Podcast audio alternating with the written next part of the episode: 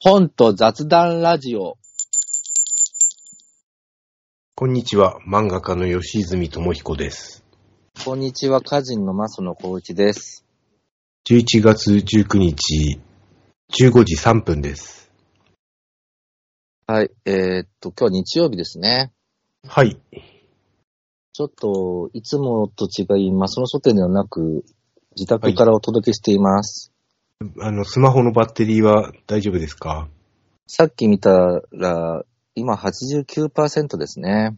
全然大丈夫ですね。まあ大丈夫だと思います。なんか、本当そ iPhone が、今、こうやってイヤホンつけると、イヤホンマイクをつけると充電できない仕組みなんですよ。えええええなんでそんな変な仕組みにしたんだろえおー。なんででしょうう。ね。ねえ。なんか冷え性なんで今、湯たんぽを作って、湯たんぽを足に当てながら喋っています。へえ。そんなに寒いですかなんかね、末端が冷たいタイプみたいで、ああ。時々手足が冷たくて、もうどうしようもない時は湯たんぽ。おー僕もでもそうは言っても、ストーブつけてますよ。そうか。急に寒くなりましたね。東京はなんかええ。結構汗だくだった日の翌日から急に冬みたいでしたよ。うーん、昨日ね、すっごいあられが降ったんですよ。うん積もるぐらいに。そう、だから、うんあ、これもう、タイヤ交換しなきゃって思って、今日、午前中に2台交換しましたよ。え、全部で何台あるんですかうちは今4台あるんですけど、うん。そのうち1台はもう冬場交換しないことにしました。あ使わないってことそう、春、あの、よっぽど天気のいい時だけ乗るってことにして、でないと4台交換するの大変なんですよ。うん、なあね。ただ、一台、あのー業者に交換お願いすると2000円ぐらいかかるので、うん。今日は2台交換したから、4000円浮いたぞって得した気分になるんですよ。そうか。まあ、車のことはね、さっき、友の会の方でたくさん伺ったんだけど、はい。そうか、4台もあったんですね。もう、ちょっと前は5台あったんですよ。 そうか、まあ、そうか、新潟だとそういう感じで暮らしてるんですかね。でも、そんな、みんながそういうわけじゃないのみんながそうではないですね。あれなのやっぱりし、マニュアルとオートマで言うと、マニュアルは、吉住さん本人しかの運転しないのそうです、そうです。やっぱマニュアルの方が楽しいの乗っていて。断然楽しいですね。そうか。やっぱ面倒くさいけど、運転する喜びがあるってことなのそうなんですよ。そうなのか。僕、ほんとそれがずっとわかんなかったから、もうみんな苦しんでやってると思ってたから、運転って。ええええだから機械化されたら誰もがそれになると思ってましたよ。そうですね。前はオートマ乗ってて、なんかもう本当、ただ移動してるだけって気分だったんですよ。うーん。別に面倒とか嫌だとかはないんですけど、特に面白みも何にも感じなくて、うん。まあでも、スポーツタイプのオートマ車だったら面白いのかもしれないですね。うん。そだけうどか。僕はマニュアル車に乗ることで、オートマに乗ってる人を、ちょっと下に見てるところがあるので、うん。なるほどね。良くないですよね。まあでも、 でもさ、それあるよね、きっと。あと、ラジコンが遊びなんだったら車乗ることも遊びだという人はいるよね。さあ、わかんないですね。そうん。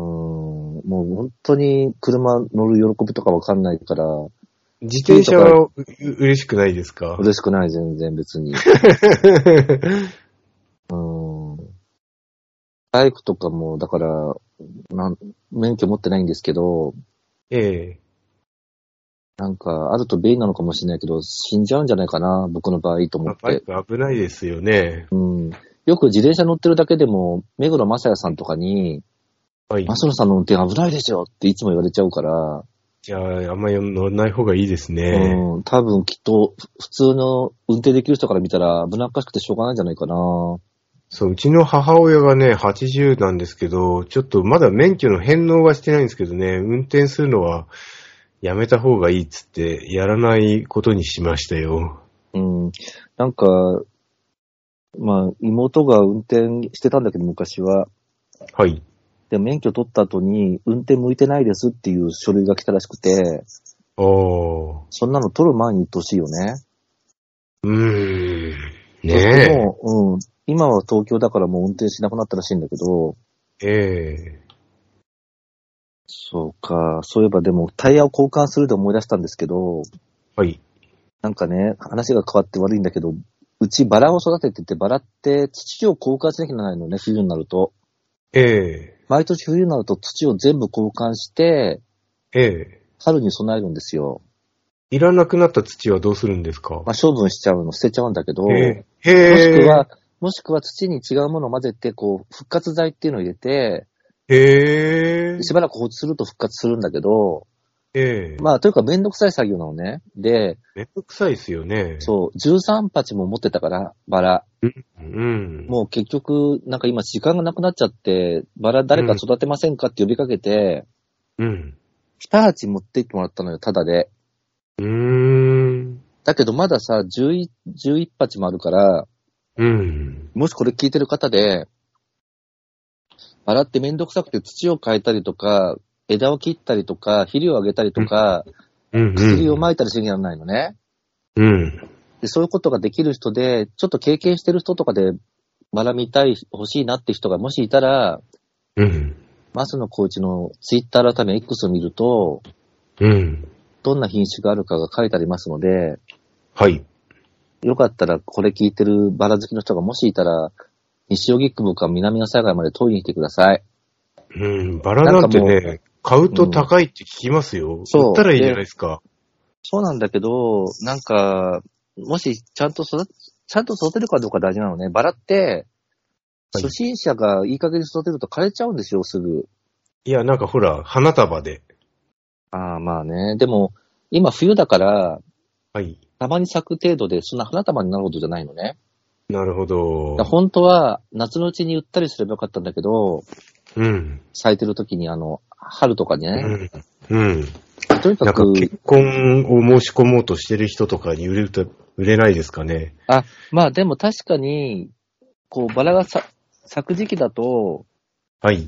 うちにあるバラだけで花束が作れるぐらいは咲くんだけど、高値で売れないですかね。うーん、どうなのかな。でもまあ、ちょっととにかくね、 結構手手間暇がかかるから、それができる人には譲りたいんだよね。なんか、なるほど。うん、枯らしちゃうのもかわいそうでしょええまやあ、っぱちょっと花束にしたらカラスだけですもんね。そうなんだよ。だから、結局、バラって、切り花とかにしてるとところはもう、そういう割り切ってんだと思うんだけどさ、はい。うん、あと11鉢もあると、11鉢土変えると思うと結構しんどいよね。そうですね。うん。で、前はさ、なんか、心の拠り所だったから、あのーすごく真剣にやってたんだけど、そその、土替えとかも。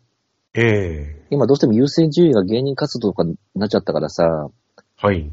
どうしてもその水やりはちゃんとやってるんだけど、ええもうちょっと手間暇かけられる人にもらってもらった方がいいんじゃないかと思って、全部は、全部なくしたわけじゃないんだけど、ええまあ、欲しいバラがある人は来てほしいなと思ってるんですよ。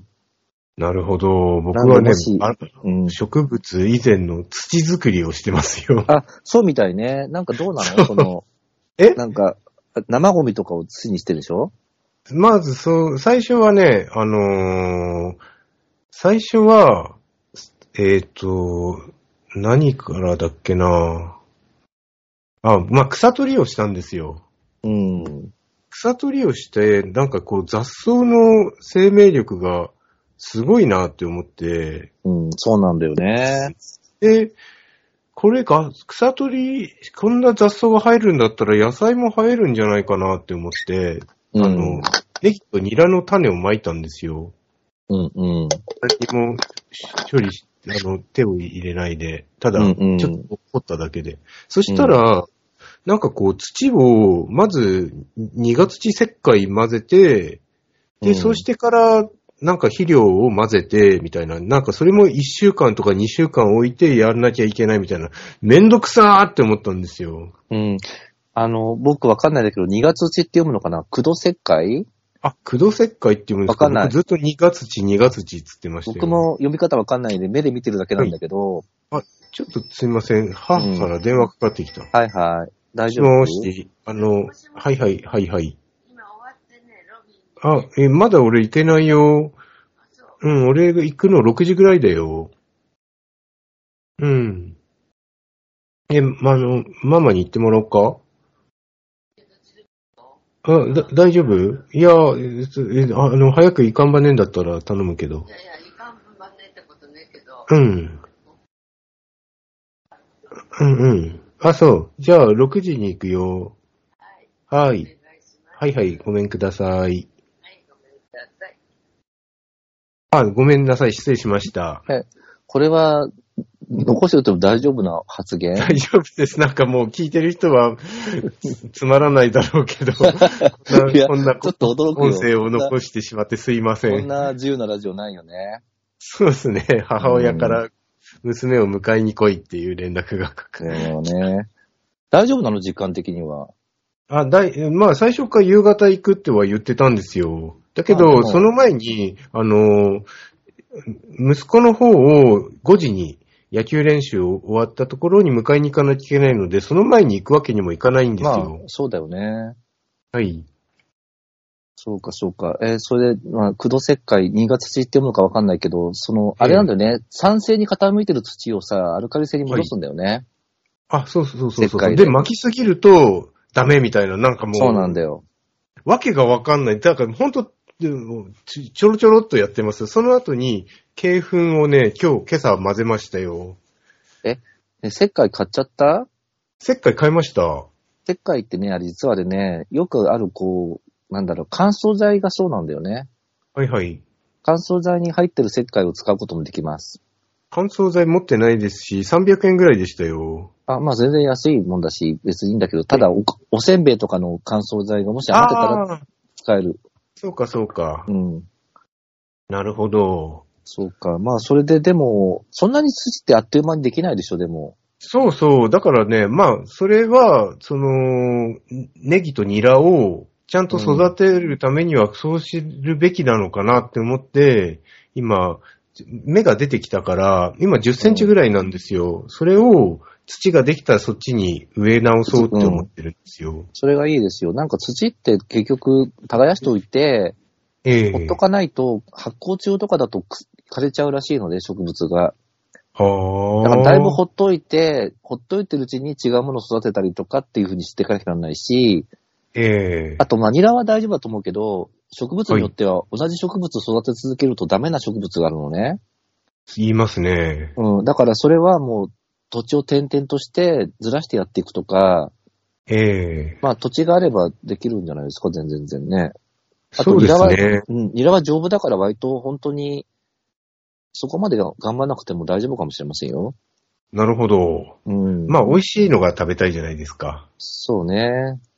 でもニラはいいですよね。ちょっとしか使わないし、そうですね。うん、買う、買わなくて済むし。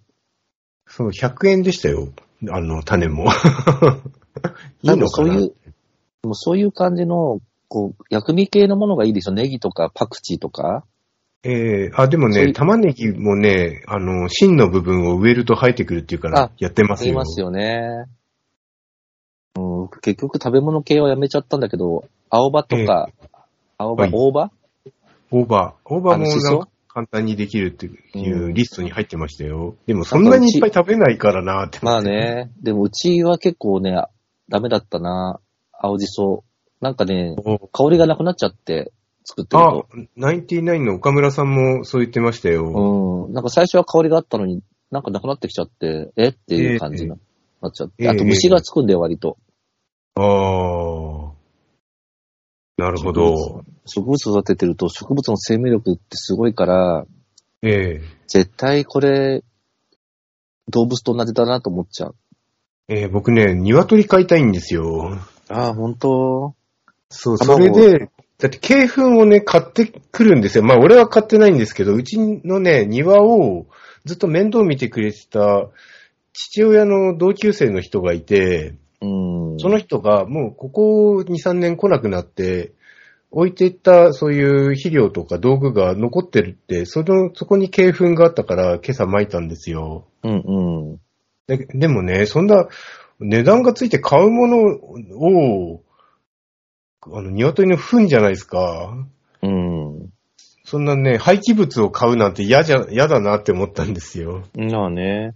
でも鶏、音が結構、鳴き声そがれするなかんもで。すよ。うんそう、メスはね、あんま鳴き声がないって結構いろいろ調べてて、うん。だって朝早起きしちゃうよ、きっと。い早起きはね、今夜9時、ね、に寝てるので、全然問題ないですね。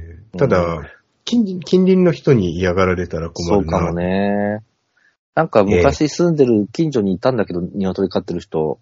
ええやっぱりすごく鳴き声がするから、はい。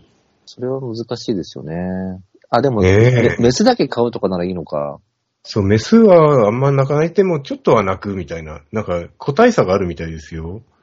うん。うずらとかにしたらねえ。まうちらあ、だアってヒルでもいいですけど、ああ、そうね。難しいね、生き物は。そう、なんか今村さんの小説みたいになる。うーん、そうだよ。なんか植物は、だから、枯れてもそんなに罪悪感がないとこがちょっとあるでしょそうですね。うーん。でもなんか僕は、ベジタリアンとかが、ちょっと、ちょっと違うんじゃないかと思うのは、ええ植物も最近は意志があることが分かってきたりとか、へえ。木を切るときに叫び声がすることが分かってきたりするんだって。へだえ。からもうそう雑草なんかもう抜きに抜いたり、巨木みたいになってる雑草も倒したりしてますよ。うん、そう考えると、植物を食べて動物を食べないのはどうなのかなってちょっと思うよね。はい。うん。まあでもそれで思い出したけど、吉田剛さんがさ、はいはい。あの、実は文化タブーっていう雑誌で、あの、ええ。東出さんにインタビューしてて、ああ、ああ、なんかそれ見ましたよ、ツイッターで。うん、すっごい面白いインタビューだった。まああ、読みたいですね。あその中で吉田剛さんがちょっと自分はやす肉はあんまり食べないんですって話してて、ええまあでも出されたら食べるらしいんだけど、うん。東出さんが今山ごもりしてて、ねえ、またぎみたいになってるんですよね。そう、インタビューのために現場に行ったら2時間遅刻しちゃうほどの山の中なんだって。う。うーん。もうなんか、ナビとかが効かなくなっちゃうような山の中で、へえ。で、なんか、渋滞もあって2時間遅刻して現場に行ったとか書いてあって、ええで、ここまでガチとは思わなかったって、吉田剛さんが言うほど、山、山小屋、山、山暮らしみたいよ。ええ熊大丈夫かなわかんなまい。あでもなんかす、猟銃持ってますからね。うん。でもなんかすごく吹っ切れた感じの内容で、ええなんか、幸せってなんだろうとか思っちゃった。なんか、おー売れてた頃に、もう休みたくてしょうがなかったんだけど、休めなかったんだって、東出さん。お事務所もいるし、事務所にいたし、ーはい。今は山暮らしで生きてるだけっていう感じらしいんだけど、まあ仕事も来てるらしいんだけど、ええあの、なんとか村、すごい良かったじゃないですうん、よかったよかった。福田なん村、か、福田村事件。なんかでも、この人の、この人の何見ても映画で面白いよね、東出さんってね。あ、あれも見ましたよ。あのー、あのー、ほら、えファイル共有ソフトを作った人のやつ。あウィあ、ニーそれ、それ面白いのうあれはね、すごい暗かったですね。でも、あれ見東出さんの演技はね、すごかったですよ。東出さんだっていろんな役やってるもんね。あれもやってなかったっけほら、あの、は、ハブの役、はハブの役、あ、それ見てないですね。将棋のやつ、えー、見てないです。サトシの青春だっけかなうん、確かそれで、羽生さんの役やってたよね。ええまあ、あとただあれねも、東出さんがね、むっちゃ売れてた時、うん。山里亮太さんの不毛な議論にゲストで出たんですよ。うんうんうん。すっごいお行儀のいいことしか言わなくて、ものすげえつまんなかったんですよ。ああ、でもそれはね、吉田剛さんのインタビュー、人間国宝を読めばね、書いてました。だか うん、全然そそんな感じじゃないよ。らその裏で、散々女優とやりまくってたんだ。だからあんな態度だったんだって思って、腑に落ちたんですよ。そうなのか。なんかでもこれ読むと、あーすごく人に好かれる人なんだなって感じがした。ああ。うーん。なるほど。うん、なんかこう、なんて言うんだろうね。はい。こう、そういうスキャンダルとか起こさずにやっていった方がいい、幸せなのかっていうと違う気もしてきちゃった、読んでたら。へえ。うーん。そう、あれも見た、そういえば、ボクシングのやつ。ブルーだっけあ、ブルー面白かったですね。ねえ、不こ穏な映画でなんねだ。っけ出てなかったっけ、東出さんってあ。あ、うんちょっと忘れてしま った。なんかこう、頭がちょっとこう、やばくなっていく人って東出さんじゃなかったっけあ、そうか、そうか、そうでした。面白かったう。なん面白かったよね。ええ吉田圭介監督ですよね。そうそう、それそれ。ブルそうー。まあ、皆さんも、吉田剛さんのインタビュー、東出さんのやつ、今発売中の実は文化タブー1月号に載っていますんで、見てみてください。ねえさあ、そういうわけで、増野さんは、あれ、ししえっ、と、CM コンテストでね、2位になったんですよね。禁ああ煙そう CM コまあ、ンテスト。禁煙のね、やつなんだけどね。あのーはい日本禁煙学会っていうのがあって、ええまあ、そこのコンテストに、みんなで応募するのね、学校で。ええで、いろんな学校が応募したりしてるんですけど、ええタイタンの学校としても応募して、はい。それで、あのーまあ、タイタンの学校で結構、入賞した人がいっぱいいるんだけどさ、7人とかいるんだけど、ええいっぱい賞があるんですね。まあでも同率2位とかも何人もいるんだけど、おー。まあ残念ながら1位ではなかったが2位になって、はい。まあ、賞金2万円をいただきました。ええ第13回内田さんがはい、はい。うん日本禁煙学会第13回禁煙 CM コンテスト。はい。で、内田和弘さんが禁煙に成功したってことをドキュメンタリーで撮って、ええで、まあ、八木健次郎さんっていう、こう、音響のプロの人がいたのね、大田の学校に。はい。大田の学校の一般コースといって、芸人にならないけど、同じ授業を受けるっていうコースがあるのよ。はい。それに参加してた音響のプロの八木さんと組んで、ええ八木さんが音声とか映像とかちゃんとやってくれたから、すごくいいものになって、はい。で、まあ、ほんとプロっぽい感じの仕上がりになったものが入手、入賞したんだけどさ、ええまあ、とにかく宿題が多いんですよ、大化の学校って。ええもういろんなネタの宿題もあるし、ええこういうのに挑戦する宿題もあるから、ええ結構だから、芸人コースじゃない方の一般コースだけでも結構な感じ、大変さだよ。そうですね。うん、なんで、サブカルチャーセンター、真面目にそんなにやんない人もいっぱいいるんでし ょそうそう、出ない、出さない人もいるの。で、僕は全部宿題出してんのね。だからそれが結構大変。あの、もう自分で決めてて、全部宿題出すことにしてて、はい。講義も休まないことにしてて、まあ、どうしても仕事で休まなきゃなんなかった時、一回だけ休んじゃったんだけどさ、ええまあ、あと、体調が崩れて一回、一コマ休んだこともあるから、二回休んでんのかな。はい。でも、それ以外はもう休まないようにしているいるぐらいなんだけど、宿題も本当大変で、はい。ほんといろんなことをするのね、ネタを。一発ギャグとかもやったし、最近。うーん、一発ギャグ。うん、僕が一発ギャグやるとは思えないでしょうん。だからもうどうしてどんもわなかギんなャグい。なんですか今ね、TikTok に載せた、ええあの、一発短歌っていうふうに名付けたんだけど、ええ僕が短歌を言うだけのネタなんだけど、はい。振り付けをゾロメガネンっていうコンビのダンサーの木川くんに相談して作ったから、おー。マスノがやってるとは思えないような変なことやってます。ああ、うん一発ギャグっていうか、鼻毛ビローンみたいな、そういうやつかと思 った。あまあ、そんなんじゃないんだけど、でも見たら、確かに一発ギャグみたいだし、うんうん。でも短歌だなっていう感じのネタだよ。へー、あと、あの、なんか野球についてのネタを考えてくれっていう宿題もあって、ええそれも TikTok 載せたんだけど、はい。それはもうね、短歌講座っていう体にして、うん。ものすごい短い短歌講座をやるっていう体のネタえ、野球はどこにあるんですか出てくる単価が野球の単価なの。あ、なるほど。うん。っていう感じにしたりとか、もうね、何でもかんでも自分に引きつけて、はい。とにかく僕は短歌を伝えたくてやってるから、芸人活動を。あ、そうなんですかそう。とにかく短歌が出てこなきゃなんないのね。はい。今までやったネタも全部短歌出てくるし、はい。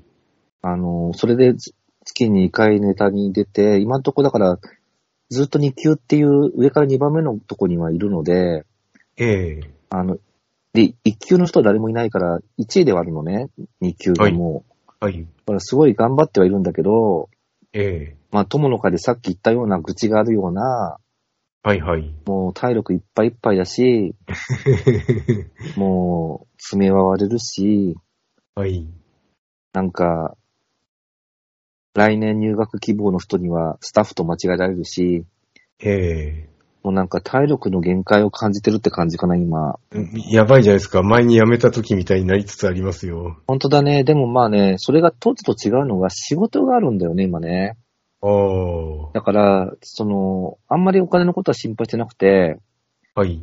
ただその仕事をちゃんとやりながら、ライブ出たりすることの、こう、両立がすごく難しい感じ。あと、今一人でやってるじゃないはい。だからもう稽古とか自分一人でできるし、はい。そこが違うかな。やっぱ三人とか二人だとさ、気持ちがいいですね。うん。二人とか三人だと相談しなきゃなんないし、待ち合わせなきゃなんないし、ええ打ち合わせなきゃなんないじゃないええそれが自分の場合もよ夜中とかでも自分一人でやればいいからさ、はい。そこは全然違うかな。いいことですうね。ーん。まあ、だからおかげさまで、その、CM コンテスト、まあそこまで大きなコンテストじゃないかもしれないんだけど、はい。僕、受賞の言葉とか言ったことなかったのね、今まで。おー。だって賞を取ったことないんだもん、ほぼ。はい。第2位。はい踊るヒット賞とかは取っているけど、はい。別に受賞の言葉ないじゃないそうですね。うんだから何か学校送りますって言われるだけ。そうだ、学校の中の授業だったんだけど、その、賞状渡されて、賞金渡されて、受賞の言葉を言うっていうのやったんだけどさ、もはい。う初めての経験だったの。おー。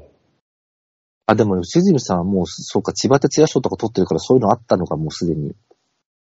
確かにそういえば、挨拶しましたよ。ありがとうございましたみたいな。え、どんなこと言うの忘れましたよ。普通、でもさ無難なことじゃないですかね。これからも精進していきますみたいな。でもあれでしょあのー、千葉哲也さんの漫画はこんなのが好きだとか言わなかったのそれでね、すっごい、ああ、今もう、ゾワッとする。もう本当、あの、自分は、そうじゃないと言えきれないような、発達障害みたいなこと言いましたよ。 え、そうなの当時、少年よラケットを抱けっていう漫画を少年マガジンで千葉先生が連載されてたんですよ。うん。で、ずっと読んでたんですけど、うん。なんか全くズブの素人が、すごいどんどん勝ってくんですよ。うん、うん、あうん。いんなりにガッツがあるから、あれなんですけど。でもやっぱ読んでるんですけど、ちょっと急に勝ちすぎじゃないですかねって言っちゃ って。本人を前に、先生を前そに。う、千千葉葉先哲生也さんを。に言っちゃって、うん。そいで、そしたら千葉先生が、なんて言ったと思いますそうかもしれないねって言ったそういう意見もあるねって言ってたんですよ。ああ、本当でもきっとガチ、ガチッときてるね。かもしんないですし、その後、担当の編集さんにそ、そういうふうに言っちゃいましたって言ったら、もうって言われましたよ。それは普通だよね、でも確かにね。もうだよ ね。 そう、もうややらなめくてて。よかったよね。 そう、だからね、ゾワッとしますね。うん、でも僕もそういうこといっぱいあるな。なんかさ、若か余計ったな言わなくていいことなんで言うかな恥ずかしい。つうか、失礼だし。で、僕そういうこといっぱいあるな。振り返っていっぱいあるよ。うん、いや、僕も今たまたま思い出しただけで、うほ、ん掘ればいくらでもきっと出てきますよ。うん、僕、例えばクイックジャパンの編集長だった赤田さんにね、はい。クイックジャパンって名前はクイックだけどあまり早くないですよねとか言ったこともあるし、ああ。うん、なんまあか、向こうはクイックなつもりでやってたとしたら相当失礼ですね。うん、あとでもデザインがさ、すごく素敵なんだけど、原田平吉さんというデザイナーで、ええあんまりスピーディーなデザインではないと思ってるのね、僕。あの、フェティ、フェティ、フェティッシュなデザインで、あははすごく素敵でかっこいいけど、早くはないと思ってたから、うん。そういうニュアンスのこと言っちゃったことあるし、うーん。すっごい失礼なやつだと思ってるかもしれない。まあ、実際失礼なやつかもしれないし。まあ、話だけなら割と失礼かもしれないですね。 うん、でもなんかそういうことを思い出すといっぱいあるし、それこそはい単価会とかをさ、必要以上に敵に回す発言とかいっぱいしてきたから、ガンガンしてましたよ。そう。で、今それも、、今は最近すっかりなくなりましたね。それもでも今だって思ってることはあるんだけど、あの、あと、あ、なんちだょろっうとすいません。また母親からね。 はいは大い丈はい夫か。な、あはい。のね、部屋の番号がはい。 564。あ、わかりました。ちょっと今、用事してるから、またね。あの、いつかがうん、どっちでもいい迎えよ。に来られるうん、うん、うん。うん。じゃよあ、うにしてみる。うん、お願いします。すいません。ちょっと母が娘をね、連れてったもんだから、迎えに来てほしいみたいで。そうね。でもなんかそんな、大丈夫なのかしら、こじ情報をつこんなラジオで流しちゃって。うん何の問題もないから大丈夫ですよ。大丈夫ですか。そうそう、でもなんかもう、いや、今もね、同じこと考えてるんだけど、はい。それを言ったところで、その、誰も得しないし、誰も幸せにならないなとは思う わけよ。当時はそんなこと、みじんも思わなかった。あうん。なぜかっていうと、自分が被害者だと思ってたから、あ。自分が弱い立場で、その、巨大な単価の世界に、虐げられてるっていうイメージだったから、ええ。でも今はもうさ、あんま虐げられてる感じじゃないし、むしろこう、若い人から見たら権威じゃない、きっと。いや、僕は増野さんがね、短歌という小さな世界をいじめてるように感じてましたよ。 ああ、いじめてるのか。まあでも、まあそう思う人もいただろうしね、きっとね。ええ。あと同じこと言う27、自費出版とか、あ、やめて、ね要するにさ、黙って。あのね、はいでも、その、いや、今も同じこと考えてるんだよ。だけど、でも、それを言い方があるじゃないそうですね。 うん。その、そっちの自分と違う立場の一言も気にした上で言い方があると思うんだけ ど、もう本当に殺傷力のある言い方してたから、そうですね。うん。それは、まあ、自業自得感っていうかね。うん。まあ僕もでね、も、とある自主映画団体をね、いじめてましたよ。 なんていう団体をそれは言いません。言えないのか。はい。まあでも、そういうことあるよね。だから今若いさ、芸人さんの卵とかでもさ、はい。若い人はみんなさ、若いわけ、とんがってるし、はい。そうすると、ああ、僕の方がもっととんがってたって思うもん。 あの、なんか、こう、ハラハラするんだけど、そんなこと言わない方が得なのに、そんなこと言わない方が得なんだよって言うけどさ、自分の方がもっとすごかったから、はい。誰が言えるんだって思っちゃうよね。どの口で言うかみたいな。まあね、しょうがないんですよ。あのね、おとといかな。うあ、ん水曜日かな。あ、違うう、ん昨日、あきおととい金曜日だ。バッファロー66っていう大好きな恋愛映画を映画館で見たんですよ。うんうん。そしたら結構ね、とんでもない内容で何回も見てるのに、改めて見たら、ひどすぎるなって思って、時代のせいですよ。今だとそんなの許されないような内容なの そう、そうですね。なんか僕、有名な映画だし、どんな映画か聞いたこともあるけど、あれなんだよね。ずっと喋ってるんだっけ、その、こう。はいずっと喋ってんだっけ、登場人物が。そんな喋ってないですよ。ええなん、何が危険なのその映画は。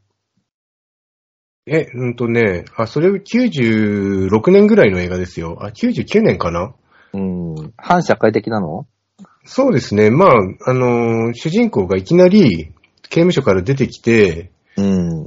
あのーダンスのレッスンしてる女の子をうん。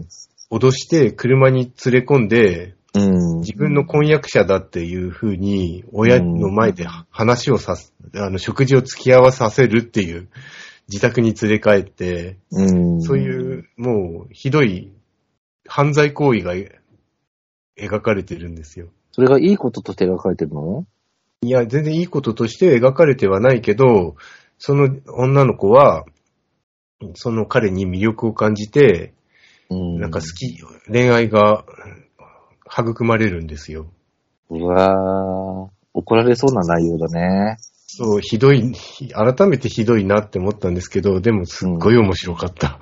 あ、本当でもさ、面白さとさ、そういうはい正しさと違うもんね。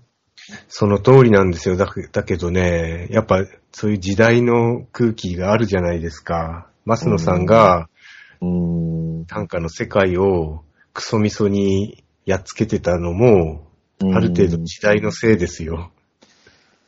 うん、時代っていうか、でも実際、僕が受けた仕打ちもひどかったしね、まあ、じじ僕の態度がひどかったからかもしれないんだ けど、こっちが鶏の卵とね、卵と鶏みたいな話だけどさ、ええ。うん、でも本当に、こん、今若い人がさ、こんな嫌なことがあったっていうのを、ツイッター改め X 載せてたりするとね、はい。僕なんてもっとだよって言いたくなるもん、どれもこれも。なるほど。うん。で、そんなこと言ってもさ、何の解決にもなんないしさ、時代が変わったからいいんだけど、みんなが愚痴ってても。ええ。でも、どんな愚痴でも大抵僕の方が3倍ぐらいひどい目に遭ってるもほー。ん。うん。なん一例言うと、例えば、し短歌のシンポジウムにあまり出ないんだけど、はい。初めて出た時に、先輩の芸人が近づいてきて、はい。君は、君は短歌以外は才能があるねって言ったんだよ。おー。すごい皮肉だと思うのね。闇っぽいですねだか。ら短歌の才能はないよねって言ってることでしょうん。でも多分おしゃべりとかはうまくできたから、そういうこと言ってんだと思うけどさ、うん。そんなのを結構キャリアのある先輩の有名な芸人がわざわざ言いに来るんだよ。うーん。とか、そんなようなエピソードなんてもう100ぐらい、100朝まで100物語で言えるぐらいあるから、はい。だからもう、まあそれはでも、マスノさんの態度がそうだったからですよって言われたら、まあそうかもしれないんだけどね。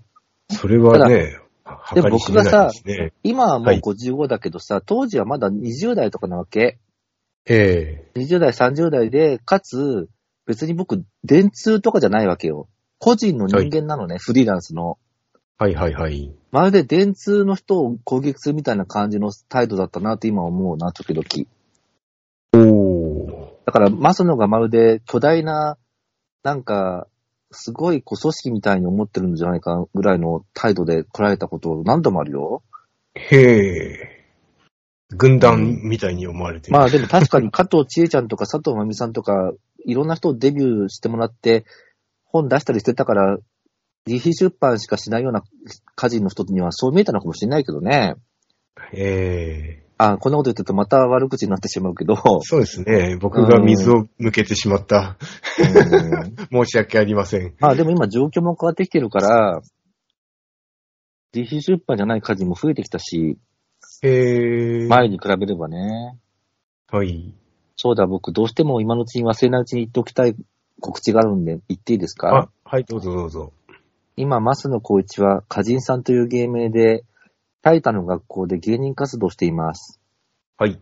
そのタイタの学校の6期生による、最も大きなライブ、TCCGP。TCCGP。TCC っていうのがタイタの学校のことで、GP はグランプリのことです。ほう、グランプリなんだ。それが、12月19日火曜日、おー。 19時半から、なんと、キャッパー約300の四谷区民ホールであります。おー、大変だ。そして、投票制なんだけど、お客さんの投票で1位が決まって、はい。 1位になると、タイタンのライブの、ちょっと大きなライブに出れるのね。はい。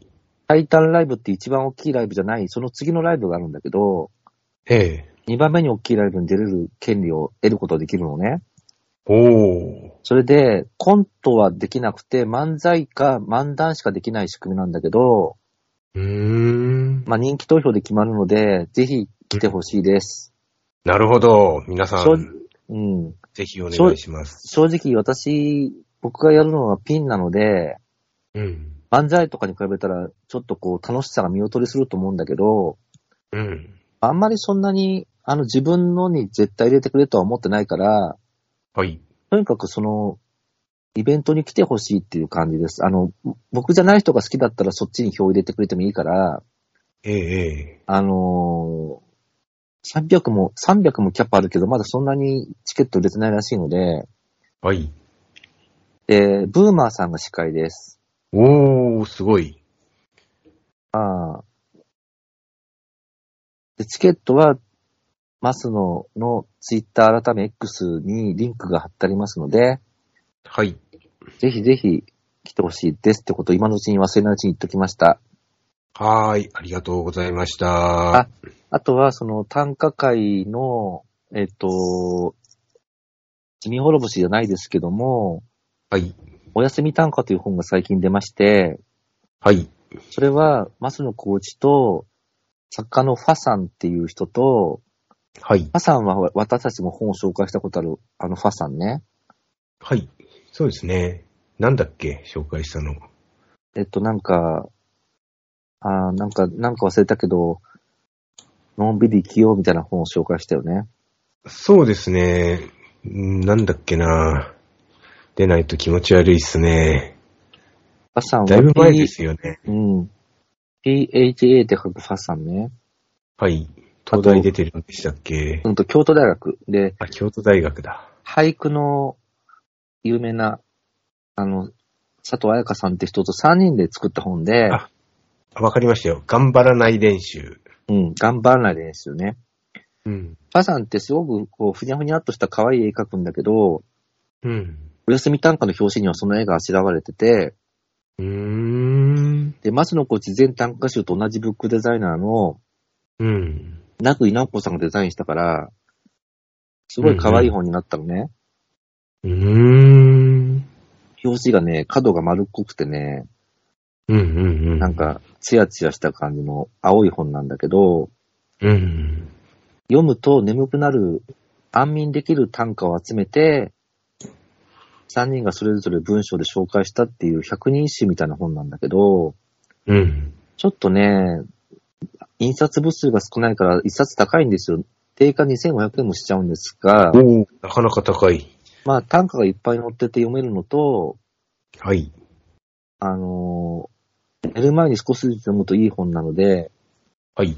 短歌の本を探してる人は、割と若い人の短歌を多めにしてあるから、読んでみるといいと思います。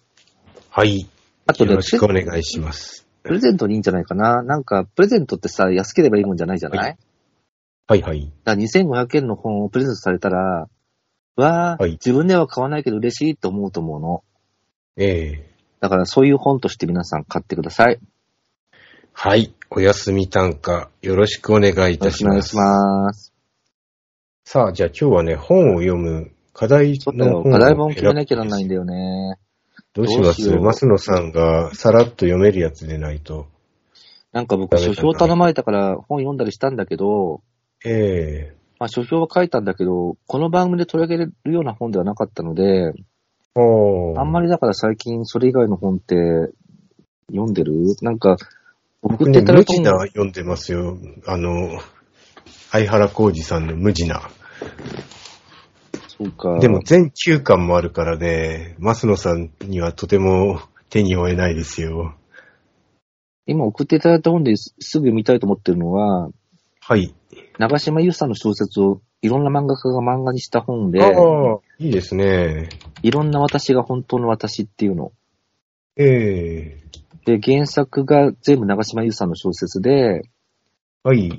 で、書いてる人は、あの、なぎのおいとま、隣美里さんとか、はい。あと、メタモルフォーゼの縁側の人とか、いろんな方が書いてます。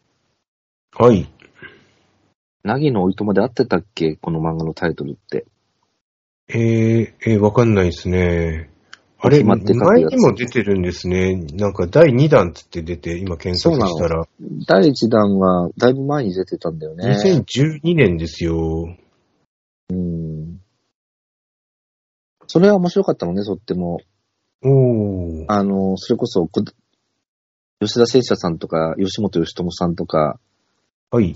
河合克夫さんとかが漫画にしてて、へー。まあそれの第1弾、11年前の本だったんだけど、えそれが電子書籍になったばかりで、ー。あはまあそれでもいいんだけど、電子書籍になったところだからね。ー。はい。いっていうのが今読みたいと思って手元にある本で、や、もう出てたんだ。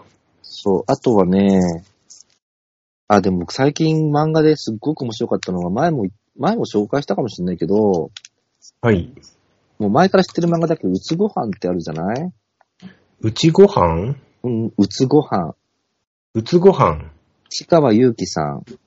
はいはい。でもこれもう5巻も出てるから、今から取り入れるのは難しいんだけど、はい。うつご飯って、その主人公がずっと憂鬱な感じでご飯を食べてる漫画なのね。はいはいはい。でほんとこの漫画大好きなんだけど、はい。第5巻にものすごくいい話が載ってて、はい。もう甘いの傑作文にびっくりした。へー。だから漫画のベスト10とかにあげたんだけど、はい。まあちょっと全5巻あるからな、今からはちょっと取り上げにくいかもしれないけど、ぜひ、うつご飯読んで、5巻から読んでも話はわかるから、はい。孤独なグルメの若者憂鬱版みたいな感じです。あはなんかさ、ネットでも当時無料公開してて、あの、前から好きな漫画なんだけど、ー。はい。本当にずっとレベル下がらずに面白くて、はいはい。なんて面白い漫画描く人なんだと思って。うーん。なんかね、特第2弾の本が、アマゾンで出てこないな。ま、売ってないのかなまだし、これから出るのかなねえ。でも、ちょっと前ぐらいにはもう、あの、情報は出ますよね。いつ発売っつって。うん、く奥第付け見る、1弾出てこない。奥付け見るとごめん、11月25日ってなってるから、だいぶ先なのかなこれからだ。ねいや、まあ、今来週中ですよ。まあでも、あとは、本当に今手元にいっぱいいただいた本があって、ええでもどれもこれもまだ全然読めてないんだよね。ええあと、最近好きなのは、いやはや熱海くんっていう漫画とか、おお。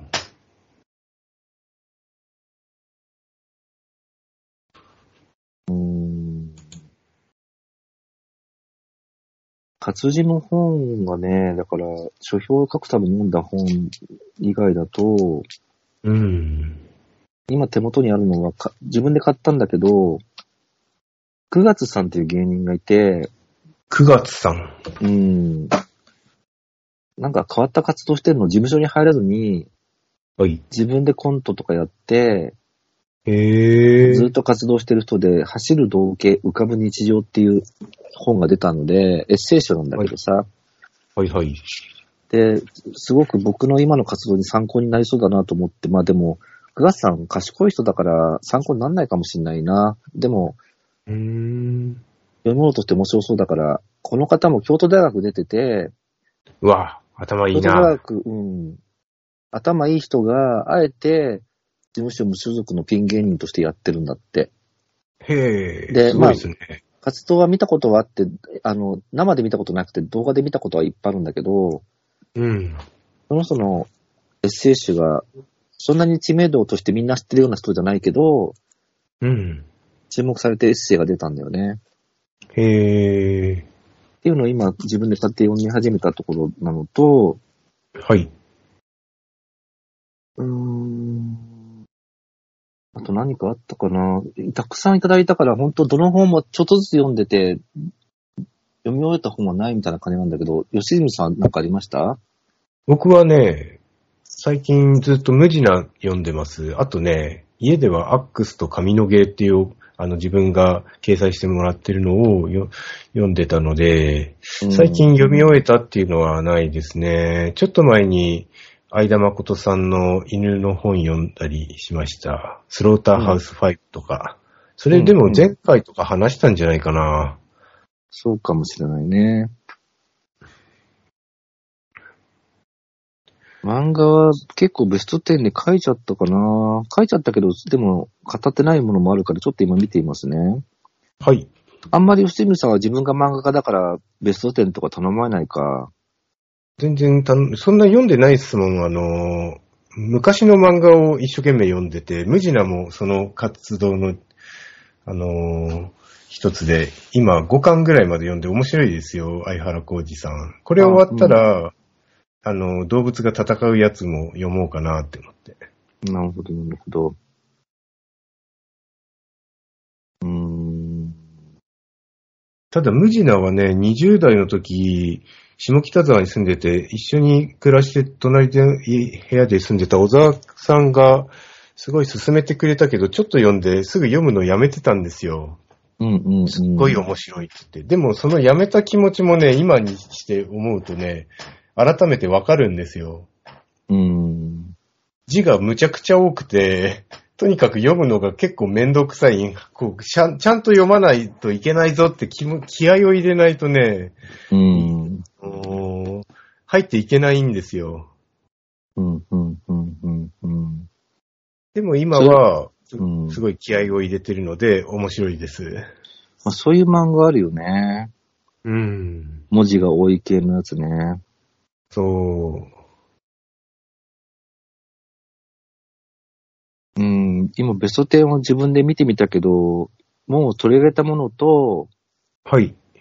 あとは、ちょっと取り上げにくい、吉住さんがきっと好きじゃないような漫画しかないから、 BL かなあ、そうだ。僕ね、BL で、この前、増野さんと、あの、天国について話したときに、うんうん中で同性愛の話があるじゃないですか。あるあるで、これ、それについて僕が、あ、BL のやつがありましたね、って言ったら、増野さん、これは BL ではないって言ったんですよ。で、それで、うんうんうんえーそうなんだって思ったんですけど、うんうち、に帰って妻に、うんあの、妻よく BL 漫画いっぱい読んでるから、これ BL なのって聞いたら、BL だよって言ってて、い や、マツコさんは知らないって言ってたよって言ったら、どういうことだろうってって、どういうことかすごい気になってたんですよ。まあね、それはでも定義だからね。どういう定義として BL じゃなかったんですかうん、なんかネタバレになっちゃうし、あんまりそこを言うのも、これから読む人には悪いんだけど、はい。うーん、あんまり BL 漫画って本当の同性愛と関係ないところがあると思ってるのね。ほこんなこと言うともっと炎上しちゃうかもしれないけど、う。はい。うーん、僕、だからあんまり BL 漫画ってそんなにははまるものが少なくて、はい。僕の中では同性愛を描いた漫画と BL って違うものなんだよね。へー。あと、人によって定義が違くて、例えば僕の定義じゃないけど、三浦紫音さんの定義で言うと、はい。性的なものが出てこないと BL じゃないっておっしゃってるのね。あの、うん。まあ、それも定義に人によるからさ、そんなことないよって人もいっぱいいると思うんだけどさ、はい。あと僕の好きな BL 漫画は、その性的な描写がないものもあるんだけど、はい。うーん。だから本当にその辺は僕の感覚では、ちょっと違うと思ったんだけど、あんまり気にしない人もいるのかもしれない、それは。まあ、それは、その、まあそれは増野さんの意見ですよね、でも。うんとね、だからそれは人によって定義が違う、結構だから人によって、マスノさんみたいな考え方っていうことですよね。うんとね、でも僕の意見の方がどっちかっていうと、この漫画に関してはそういう意見言う人の方が多いと思うよ。僕と同じで違うと思うっていう人の方が。まあ、後藤さんがどう思って書いたかってところが気になうりん、まあす。るある。あるけど、えっとね、僕の中では、あもうこんなこと言うと本当これ炎上する一番時代なのね、よ吉住さん。そうなんだ。はい。うん、だって僕 BL 短歌書いたことで大炎上したことがあるんだもん、 昔。そうでしたか。うん。痛いやつだ。だから、それに関して僕なりの考えはすごくあるんだけど、あは言えば言うほど違う意見が来ると思う。うーん、まあ、で100人いれば100人の BL があるってことじゃダメなんですかうーんとね、まあその辺は僕多分一人、いわゆる一般、一般でもない男性にしては、はい。 BL のことすごく読んでると思うのね。研究書も読んでるし、ええ中島ずささんも読んでたし、それこそもっと昔の10年まで読んでたから、はい。ジュネなんて編集長の方が迷子を送ってくれてたこともあるぐらいなのね、一時的に。へえ。だから多分、世代、長い時代見てるってことでも多分違うのよ、解釈が。はい。例えば、ジュネ賞、ジュネっていうものと BL、ヤオイってものと BL が違うっていう主張してる人もいるのね。はい。中島あずささんっていう亡く亡くなっちゃった人とかさ。ええだからその人の立ち位置によって定義がいろいろあることはあるし、はい。でも多分一般的に BL とされてるのはこうだっていうのがあるとしたら、少なくてもこの、あの、漫画、天国に関し、天国の中に入ってる漫画に関しては、まあ、同性愛漫画っていう言い方するのはあると思うんだけど、はい。 BL じゃないっていう人が BL 好きの派の中でも多いという気もするから、おーむしろリスナーの方に聞いてみたいですね。そうですね。リスナーの BL を愛好してる皆さん。っていうか、後藤な幸子さん天逆国。に、はい。なぜ奥様はビールと思ったのかが、僕の方は聞きたいぐらいかな。へえ。うん。同性愛と、同性愛漫画と BL を同一視してるからじゃないですかうん。まあ、あとさ、僕実際に、あの、すごい二丁目経験も長いし、ええいわゆる同性愛の人たちがビールをどう読んでるかとかも聞いてるから、うん。一般的なビールは女性が読むものなのね。ああ、それは聞いたことありますよ。うん。で、女性が男性同士の恋愛を見て、うん。まあ、楽しむというと、シンプルすぎるけど、そういうジャンルの漫画なのですよ。はい。で、それは、決して、いわゆる現実の同性愛者にとっては、居心地がいいものではないのね。はい。うん。まずそこがすごく大きな隔たりで、はい。そのことを同性愛の当事者は言わないわけ。は言ったところで伝わらないし、あ。はい。それこそ、うーん、もう話せば話すほど地雷を踏んでるからもうこのぐらいにしときますけど、僕はどこに地雷があるのか全然わからない。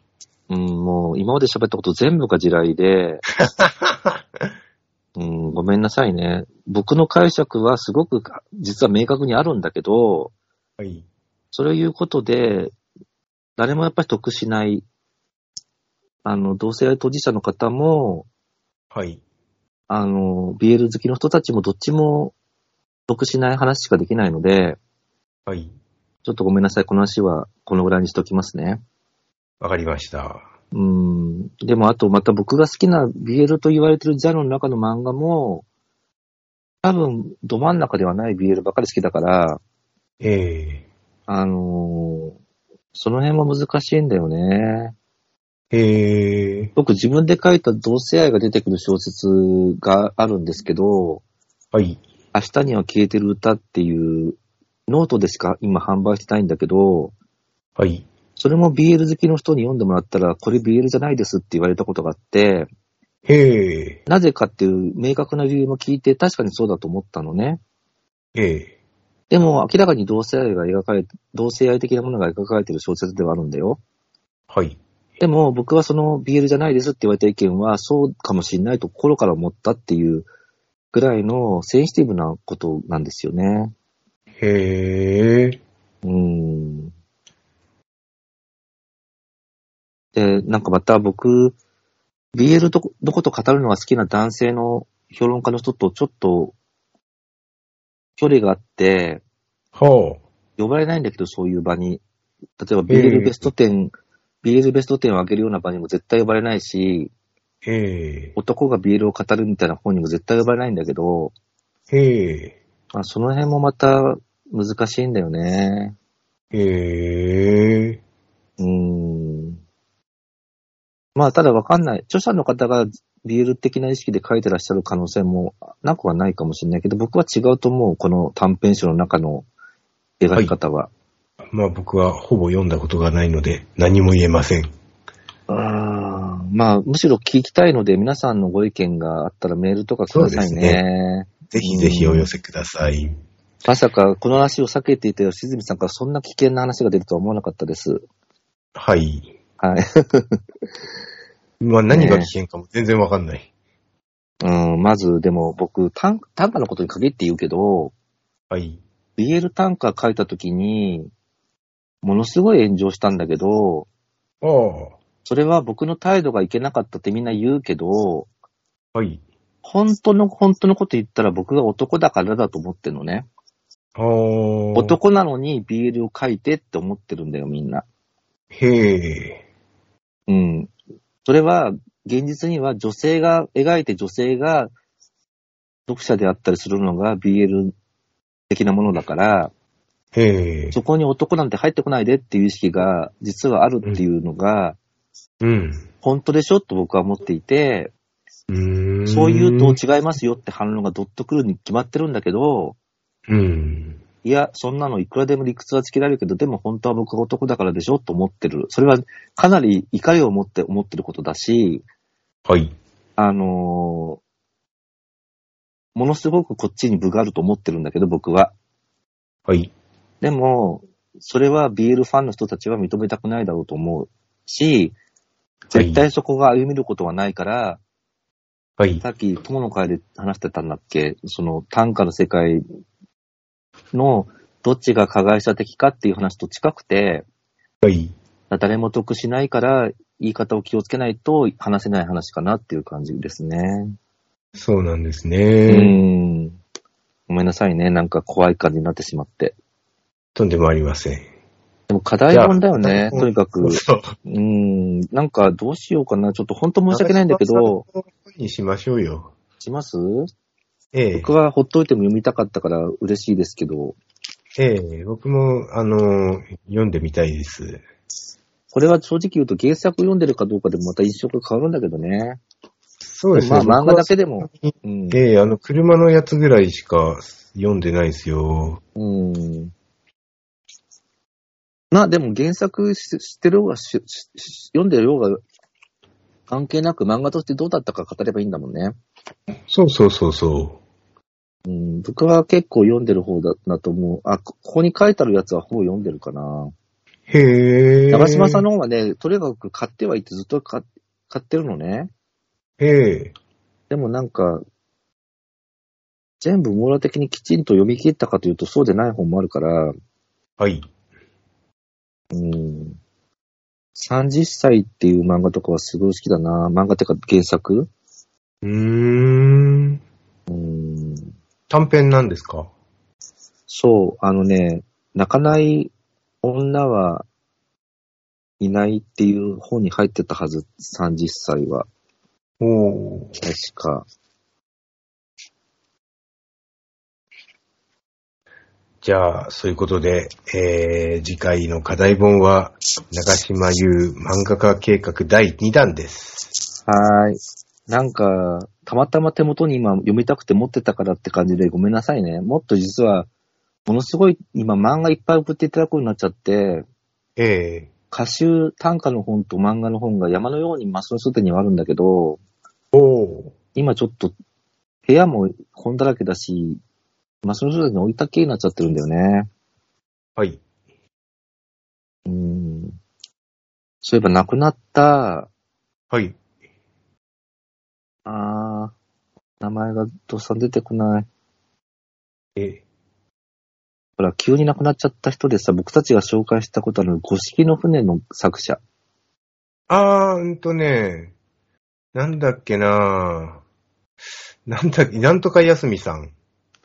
津原康美さんだ。津原さんが亡くなった後に出た本がいただいて、えまあちょっと面白そうだったんだけど、やっぱ読むの時間かかりそうな本なんだよね。えああ、なんかなんか読ねみにくいっていうと語弊があるけど、なかなかそれこそ気合を入れないと読みづらい本ですよね。そう、かつ、夏目漱石の時代の文体を自分のものにして、ああ、夏目漱石の文体で、現在の恋愛を描くみたいな試みをした本らしくて、むちゃくちゃな大変な本ですね。うん。で、亡くなる前まで連載してて、結局亡くなっちゃったから、それを本にしてるって形なのね。はい。きっと、読めば面白いんだなと思うんだけど、っていう感じとか、はい。まあ、そういう本があるってことだけ、ちょっとタイトルも出てこなくてごめんなさいね。わかりましちょた。っとね、私のネット環境でね、こうやって今、スマホで iPhone でこうやって録音をしてる、ネット環境でやってると、はい。インターネットを見ることができないので、 そあ、僕れがで調べましょうか。うん、津原さんの最新作、はいはい。